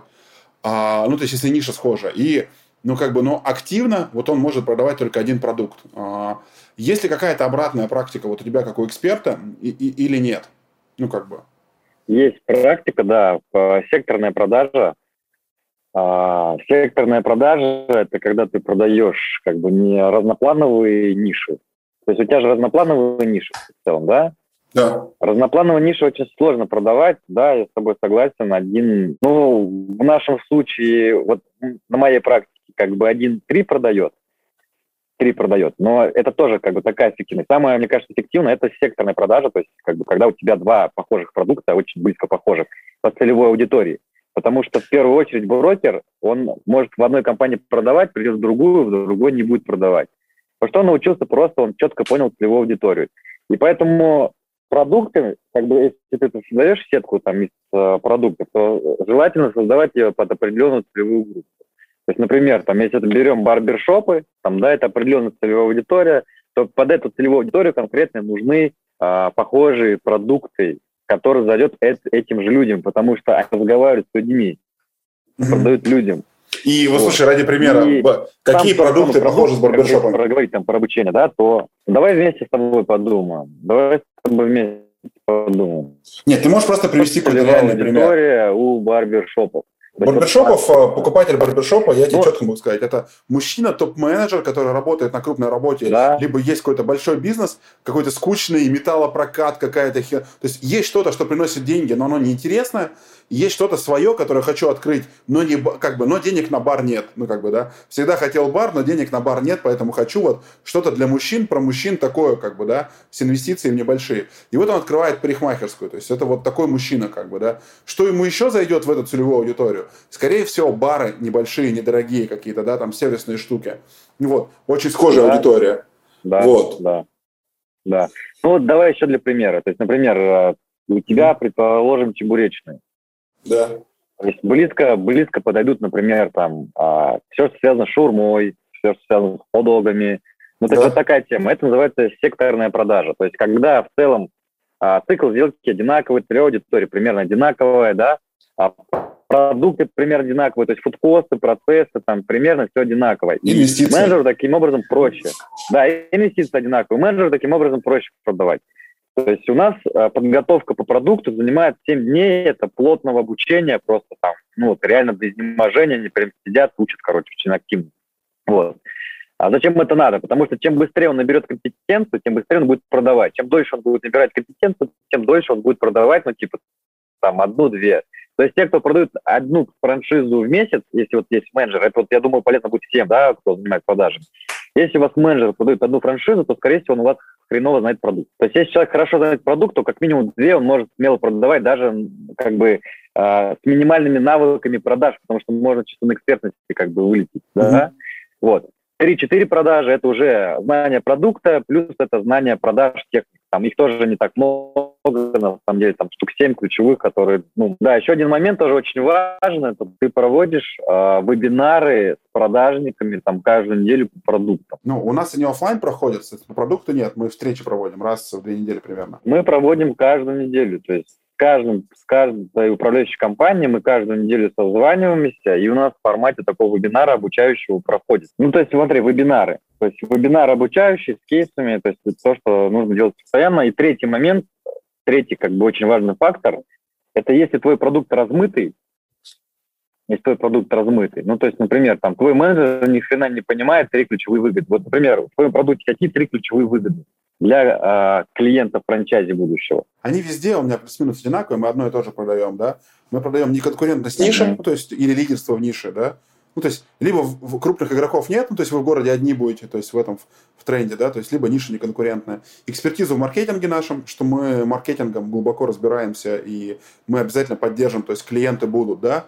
Ну и третье – это продукт, соответственно, который вот чем отличает сама услуга, качество его, да, то есть вот какой-то микс как бы, да, то есть ниша, а маркетинг, продукт, ну вот в комбинациях э, от каждого проекта свое что-то, да, то есть, ну вот оно подкрепляется. Вот, но достаточно четко мы об этом цифруем, да? Это очень круто, это очень круто, потому что мы тоже стараемся цифровать, и тут есть три уровня, которые надо цифровать. То есть первое, это чем конкретно точка управляющей компании, вот конкретная точка отличается от похожих точек вот, на рынке самом. Uh-huh. А, второе, чем эта ниша отличается от других ниш, и следующий уровень, чем конкретный продукт по франшизе, там три ключевых, отличается от других франшиз. Uh-huh. Да. Мы сначала говорим о том, что надо сначала продать нишу человеку, да, вообще, что ниша крутая, сама тема вот этим заниматься, как бы, да. Во-вторых, э, нужно продать э, нашу экспертизу в этой нише. Ну, то есть мы продаем сначала нишу, потом экспертизу в нише, а потом конкретную точку уже, да, то есть конкретные детали. То есть, ну, вот, типа, мне кажется, что это вот так идет. Но про нишу обязательно говорим, поэтому я думаю, что мы здесь схожи. Вот. Смотри, а, у меня несколько вопросов осталось еще, да, то есть мы с тобой говорим с учетом перерыва час двадцать, да, и у меня несколько еще таких а, предметных вопросов а, осталось. У меня не возникает э, сомнения в твоей экспертизе во франчайзинге, да, ну, то есть я понимаю, что она супер крутая, вот, э, что вы хорошо набираете брокеров, пылесосите рынок, э, судя по всему, хорошо занимаетесь маркетингом, ну, как бы растете во франшиза, то есть экспертиза очень крутая. А, но давай поговорим об общем там предпринимательстве, да, то есть что людям просто интересно. А сколько часов в неделю ты работаешь? У нас стоит какая-то цель определенная, там, да, mm-hmm. там, или увеличить количество проектов. Я могу и по 14 часов работать каждый день без выходных, просто херачить. Вот. А у меня бывают моменты, когда у меня происходит а, а, перегорание жесткое. Я вот даже сейчас набираюсь исполнительным директором, мы с ним это тоже обсуждали, такой важный фактор, что надо уметь отдыхать. У меня бывают такие периоды, когда там неделя, две недели, там три недели, я могу просто вообще ничего не делать, там просто куда-то улететь, там просто торчать, там сидеть дома, смотреть сериалы или там просто читать. Я сегодня вообще тебе честно скажу, у меня сейчас баня же строят. Вот у меня сейчас такой момент, как бы такой, э, перегорание. Я сегодня сидел, и такой думаю, что должен мужик сделать? Там, типа, деревья посадить. Типа, пошел деревья сажать. Один из деревьев я там сейчас сажаю. Сейчас побегал, сейчас с тобой закончу, пойду деревья сажать, короче. Вот, и это у меня такая, как бы, момент прихода в себя, что я просто в себя пришел. Вот, я сейчас в себя приду, и у меня уже цель четко есть, и опять начну херачить по 4 часов. Я считаю, что любой предприниматель должен херачить, если ты хочешь зарабатывать. Херачить, не тратить деньги, максимально капитализироваться, вкладываться в, свой, в свою компанию, потому что результат придет нормальный лет через 5, через 6, если ты будешь что-то в одном вот прям развиваться.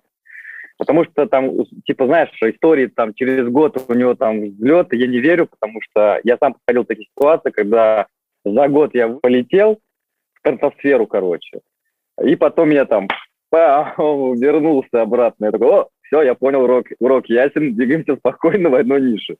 И еще тоже одна интересная история. Я думаю, вот тем, кто слушает, будет интересно. То есть У меня в окружении есть очень много ребят, и есть там и ребята с миллиардными оборотами, да, помидоры миллионеры. И я вот что понял, что вот в свое время была бизнес-молодость, там, что-то там лет 11 назад.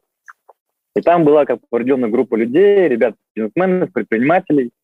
И вот те ребята, которые сидели в одной нише и просто в одной нише развивались, они, многие из них сейчас уже ну, очень хоро, на очень хороших результатах работают. Те, которые прыгали с ниши на нишу, постоянно вот так искав тренды, они так и дальше прыгают, у них вообще ни хера ничего нету. Поэтому я считаю, что надо, скорее всего, что-то выбрать. Но это я как бы так. Есть и другие, как ты, например, проектов, и как бы нормально, ну, у тебя другой продукт, да, другая, ну, ты можешь слушай, здесь... позволить там кучу продуктов а, запускать и тебе в кайф. А я занимаюсь тем, что ты. Просто, как сказать, просто я в доме остаюсь. Ну, понимаешь, мы сильно-то с тобой не отличаемся. Если ты думаешь, что у нас проекты отличаются, да, я беру просто меньше проектов. Я беру, ты берешь в месяц один, я беру в год один, как бы, да, один-два в год, из которых кто-то выживает.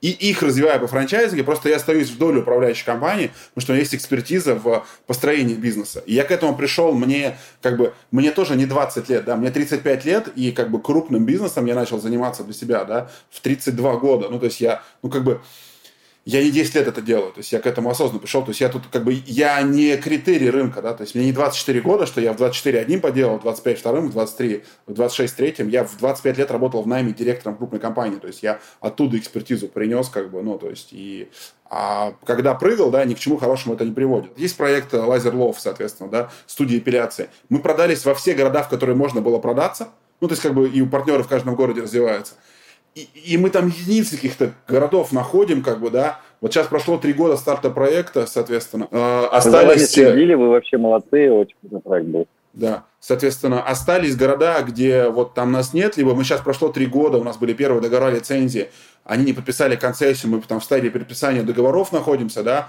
заводим новых партнеров, но это как бы такой качественный рост пошел, да, тут нельзя бустить супер, да, соответственно. Плюс у нас партнеры с нами по три года. Мы все, что могли их уже обучить, обучили. И они просто работают, зарабатывают деньги, кайфуют, как бы, да, там рынок растет, все хорошо. В Чебуречном, например, динамика роста активная. Мы каждый год прибавляем, прибавляем, ну, в числе партнеров. А, продаем за границу, ну, то есть там все понятно. Sneak and Fresh – это стартап. Ну, то есть ему год, вот нам год как бы проекту с чисткой, и мы вот за год только достигли первых результатов. У нас только вот сейчас 30 открытых точек партнеров мы дошли, да.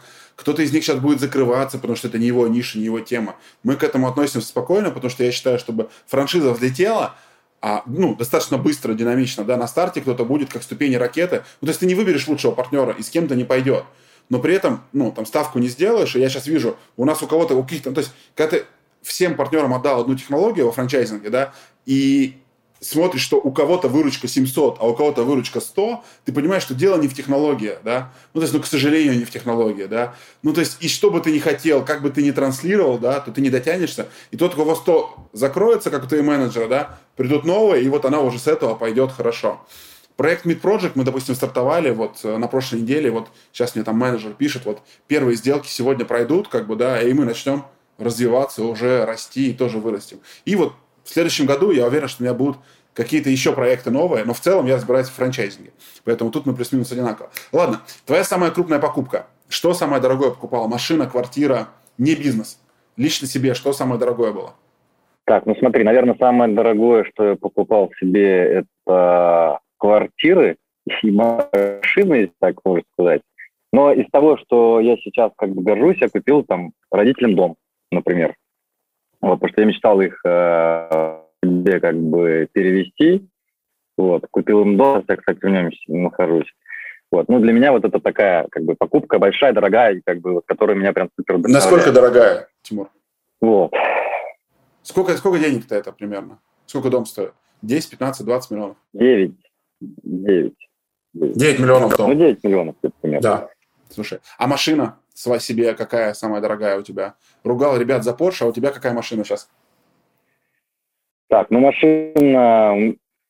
У меня BMW X4, то есть я ее покупал где-то за 4 с копейками, короче, примерно. Но я тебе говорю, я в какой-то момент просто уже перестал там гнаться за чем-то таким. Мне вот просто, знаешь, надо вот комфорт на определенном уровне. То есть такие вещи меня уже как-то не зажигают. Вот последняя вещь, которая меня зажигала, это была вот э, там какой-то дома родителей. Сейчас мне больше зажигают проекты. То есть, например, там взять вот сейчас там баню, там дохерачить. Вот это мне прикол. Я туда готов вкладывать, короче, больше, честно.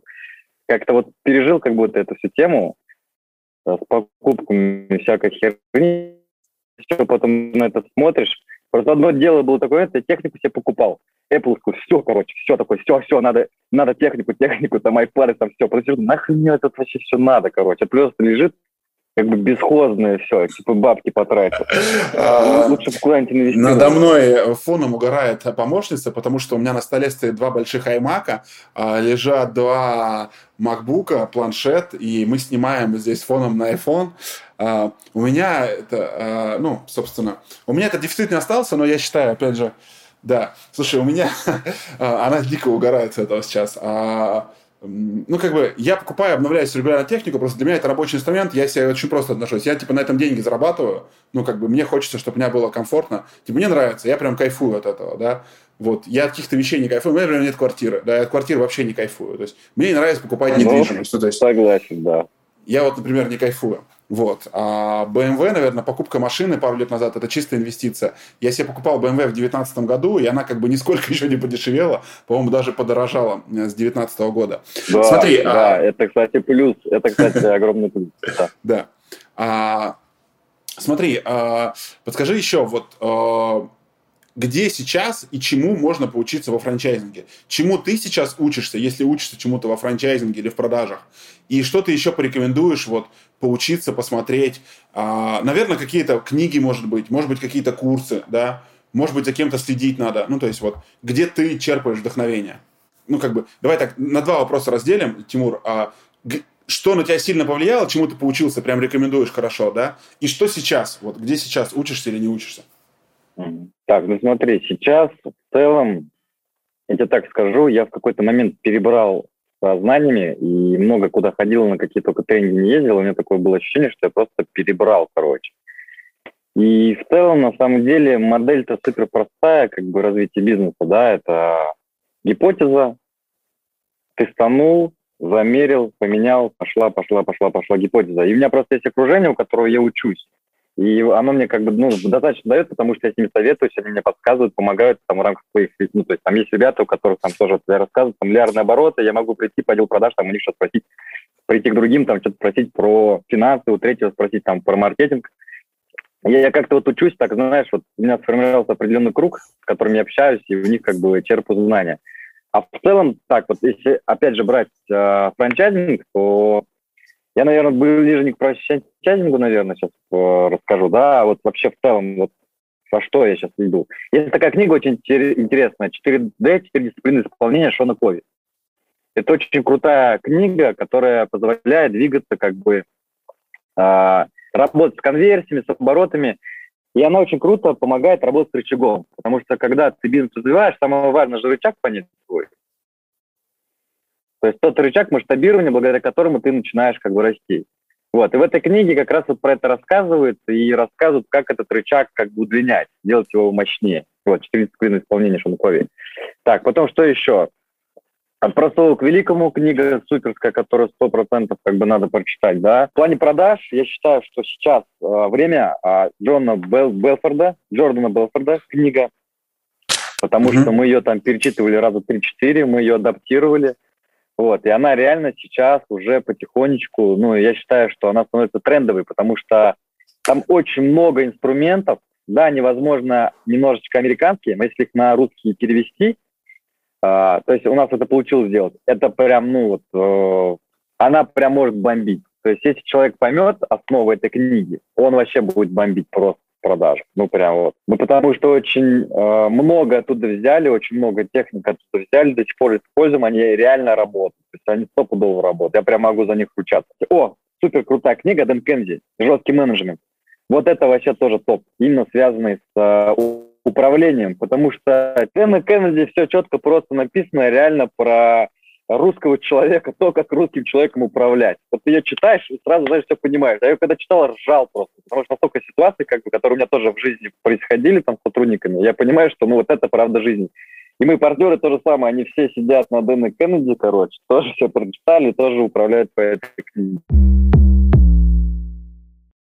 Какую бы франшизу купил себе Тимур сейчас? Баню. Я бы купил себе франшизу бани.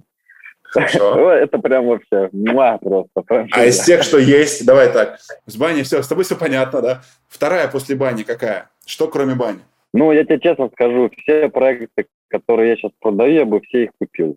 Я тебе так скажу. А что, это сейчас? Давай, назови просто, мы про это не говорили, да, какие-то проекты, ну, то есть, чтобы люди, которые смотрят, сказали, что вот то, что продает э, Тимур, это хорошо. Смотри, я, к сожалению, не могу назвать те франшизы, которые продаю, потому что, как бы, есть определенные нюансы, да, ну, давайте для примера просто скажу, например, одна из вот, хороших франшиз, которую я считаю, это компания Lady Stretch, студия растяжек. Мы ее раньше продавали очень активно, вот в этом году как бы прекратили продавать, потому что там уже емкость рынка начала подходить как бы к потенциалу, и они в целом сейчас уже допродают действующим своим ребятам. Вот эта франшиза крутая, потому что там очень много ребят, которые, партнеров, которые 2, 3, 4 точки открыли уже, короче, 5, 6 точек, и они там все стреляли там чуть ли не с первого месяца. Ну, то есть это прямо реально очень бомбический, мощный был проект. Вот, вот ее бы я бы, наверное, стопудово бы купил. Просто я не покупаю, потому что партнерство с ребятами, чтобы там не создавать конкуренцию. Вот я бы ее взял, сто процентов. Это крутой прям продукт. Я бы у тебя взял проект, честно тебе скажу. Я бы с тобой с удовольствием поработал. Мне было бы интересно. Потому что у вас очень крутой, очень э, кайфовый маркетинг. То есть я вижу, что у вас крутая компетенция э, именно в маркетинге. А как бы это очень важно, потому что маркетинг сейчас стоит дорого, и то, что вы делаете, это реально круто, это очень офигенно смотрится. И то, как вы запускаете, это тоже очень круто. Там то же самое, вот Чебурек Миг, то, как вы запускали открытие, это гениально. Там, когда вы раздавали чебуреки, чуть не бесплатно, да, там у вас очереди собирались. Мы у вас эту идейку посмотрели, тоже тестанули у нас, она тоже взлетела. Я такой, вот красавчик Саша, просто гений маркетинга просто. Вот, поэтому какие-то свои франшизы я бы тоже купил, они крутые. Окей, хорошо. А, здесь понятно. А, в какой нише а, сейчас не стоит запускать франчайзинг? Вот где франчайзинг точно не пойдет? Не стоит. Не стоит запускать. Так, а, ну давай подумаем. Ну смотри, мне кажется, что в целом в любой нише можно запускать франчайзинг, если сама себе продукт как бы зарабатывает. А, ну, например, вот сейчас я просто пример скажу, там недавно ребята пришли, а, у них аппараты с ОСАГО и с КАСКО. То есть аппараты, в которых можно купить ОСАГО и КАСКО. И я как бы владельцу говорю, слушай, друг, ну а, смотри, а, ОСАГО и КАСКО люди покупают в интернете. Типа, почему человек должен к тебе прийти и в этом аппарате купить? Торговый центр все закрыты. Как бы, ну... И вот мне кажется, что вот ставить аппарат и продавать там ОСАГО и КАСКО, ну, э, в 2021 году, когда все тут перекрыто, закрыто, все уходит онлайн, ну, наверное, как-то не очень хорошая идея. Поэтому я его переформатировал. Я говорю, давай по-другому сделаем. Немножечко допилим продукт будем кое-что другое продавать, не только страховку. Вот, посмотрим, там, если он э, услышит эту идею, поймет ее до конца, я думаю, он там очень много напродает. Ну вот, давай так, попроще. А, розничные магазины умирают сейчас, я так считаю. То есть розничный бизнес, он сейчас умирает. Я бы в розничный бизнес, наверное, сейчас бы не пошел. А вот рынок услуг, он, наоборот, набирает как бы свою активность, потому что услуги, они все равно как бы в офлайне не останутся, и услугами в целом э, заниматься сейчас, я думаю, выгодно. Вот я бы пошел услуги. И плюс тебя э, не зажмут Wildberries, тебя не зажмут Озон, да, и вся твоя экспертность будет зависеть, опять же, ой, все качество твоего продукта будет зависеть от людей, а это то, что можно как бы пилить, и в целом это только от тебя зависит. Ну, то есть, потому что там продавать айфоны, ну, у всех одинаковая цена на айфоны, да, там демпинговать ты не можешь, потому что все маржу только как бы срежешь. Вот. На оборотах там тоже как бы ты не выдержишь, все нужны закупы иметь определенные. Поэтому я бы пошел, скорее всего, в услуги, наверное. У меня два вопроса осталось, да? Что ты ждал, что я спрошу, но я не спросил, но ты бы очень хотел рассказать, и об этом точно важно знать э, слушателям, о Тимуре, о компании ВТВ франчайзинг. Что я не рассказал? Что надо было тебя спросить? Слушай, ну, спасибо за крутой вопрос, хороший. А, на самом деле я на него уже сам его задал, сам на него ответил. В начале, когда я говорил там, про миссию, про свою цель, типа, да. хочу вообще как бы от рынка франчайзинга. Потому что я реально хотел донести эту идею надеюсь, что люди, которые тебя смотрят, они, возможно, меня тоже услышат, что в целом нам, то есть если мы сейчас все находимся на этом рынке, нам надо сейчас не воевать между собой, потому что наши конкуренты на самом деле смежники, это там онлайн-школы те же самые. Нам надо, наоборот, совместно как-то объединяться и этот рынок развивать очень активно, потому что денег здесь много, денег хватит всем, это сто процентов, и рынок надо развивать. Потому что если мы сейчас опять э, вытащим голову, и у нас будут сырые продукты некачественные, то у нас опять же вот так вот просто захерачат клиенты, потому что мы уже видели повторение ситуации, когда снималось чуть ли не каждый день, там компании снимали а, видео на Ютубе, там, разоблачающие франшизы, разоблачение, разоблачение, там, как бы, ну, нахрен надо, я второй раз через это проходить не хочу, честно. Было бы круто, если бы вот реально весь рынок был бы направлен на то, чтобы развиваться. Как сейчас сделал, например, Миша Дашкиев. Они же там сделали а, курс метод и объединились с онлайниками со всеми и разрабатывают методологию. Было бы круто, если бы что-то такое появилось на нашем рынке. И смотри, тоже крутая штука. Многие из нас же уже вышли на международный рынок, как мы же уже начали продавать другие страны активно. Вот. И в целом было бы круто как бы совместно вот двигаться туда, конкурировать там, а не здесь. Там денег больше намного. Я не говорю там про Америку, я говорю там про Азию, например, там, да, там бездонный рынок огромный, большой, там Африка, офигенный рынок, вообще очень активно сейчас развивается. Вот. И там тоже появляются конкуренты, и можно двигаться там российскому бизнесу туда, в ту сторону. Топ-3 твоих качества, почему ты предприниматель? Ну, первое. Если я поставил цель, то я иду к ней как танк, мне кажется, это, наверное, одно из таких важных факторов. Знаешь что? Не бояться, не думать о, ну, не, думать о том, что не получится. То есть, если ты ставишь цель какую-то, ты просто должен к ней идти безостановочно, несмотря ни на что. Потому что в любом случае что-то тебя будет останавливать. Ты просто должен идти, короче. Вот, это как бы первое качество. То есть вот качество танка, ты просто херачишь. И часто оно мне как бы помогало. А, второе качество. А, бизнес – это про цифры. Ну, то есть нужно считать. Если ты не считаешь, если ты не как бы не разбираешься там, в управленческой отчетности, там, да, ну, тебе делать в бизнесе нечего, потому что ты просто в какой-то момент обанкротишься. То есть нужно уметь считать цифры. Вот. Третий фактор, мне кажется, это нужно постоянно э, генерировать гипотезы, постоянно тестировать гипотезы, потому что если ты не генерируешь и не используешь, не собираешь еще обратную связь, вот слышать обратную связь от рынка, обратную связь от сотрудников, потому что ты можешь э, жить в иллюзиях, а они тебя чаще всего могут как бы разбудить, сказать, слушай, ты не туда идешь, вот туда надо. И они предлагают очень много крутых идей, которые надо быстро тестануть, запустить, и это может дать там очень быстро активный рост. Круто, круто. А, о, получилось чуть дольше, чем планировали, с учетом пауз, но для меня этот диалог был очень интересным. Спасибо тебе а, большое за предметный и достаточно честный разговор. Так мы не узнали. Слушай, у меня, вот, а знаешь, один вопрос я пометил, э, спросить у Тимура, не забыть. А почему компании ты не называешь, которые продаешь? Ну, то есть, вот почему компании-то нельзя называть, которые продаешь? Так, типа, вы от имени компании продаете, да, что вот вроде как это не брокера, да, а сами представители, ну, что? смотри, как в чем бы, тайна? Я со времен бизнес-молодости, я как бы тоже проходил. Я как бы не был там таким жестким задротом, я просто проходил, но как бы такую вещь понял как бы деньги любят тишину, раз. И второе, а, когда ты в активной фазе работы находишься, у тебя какой-то есть проект, начинаешь такой весь, вот я, вот я то, я все, как бы, да, а, тебя быстро разбирают на детали, понимаешь, вот просто вот все, разобрали, короче. Вот, я не хочу, э, как бы, чтобы меня разбирали на детали.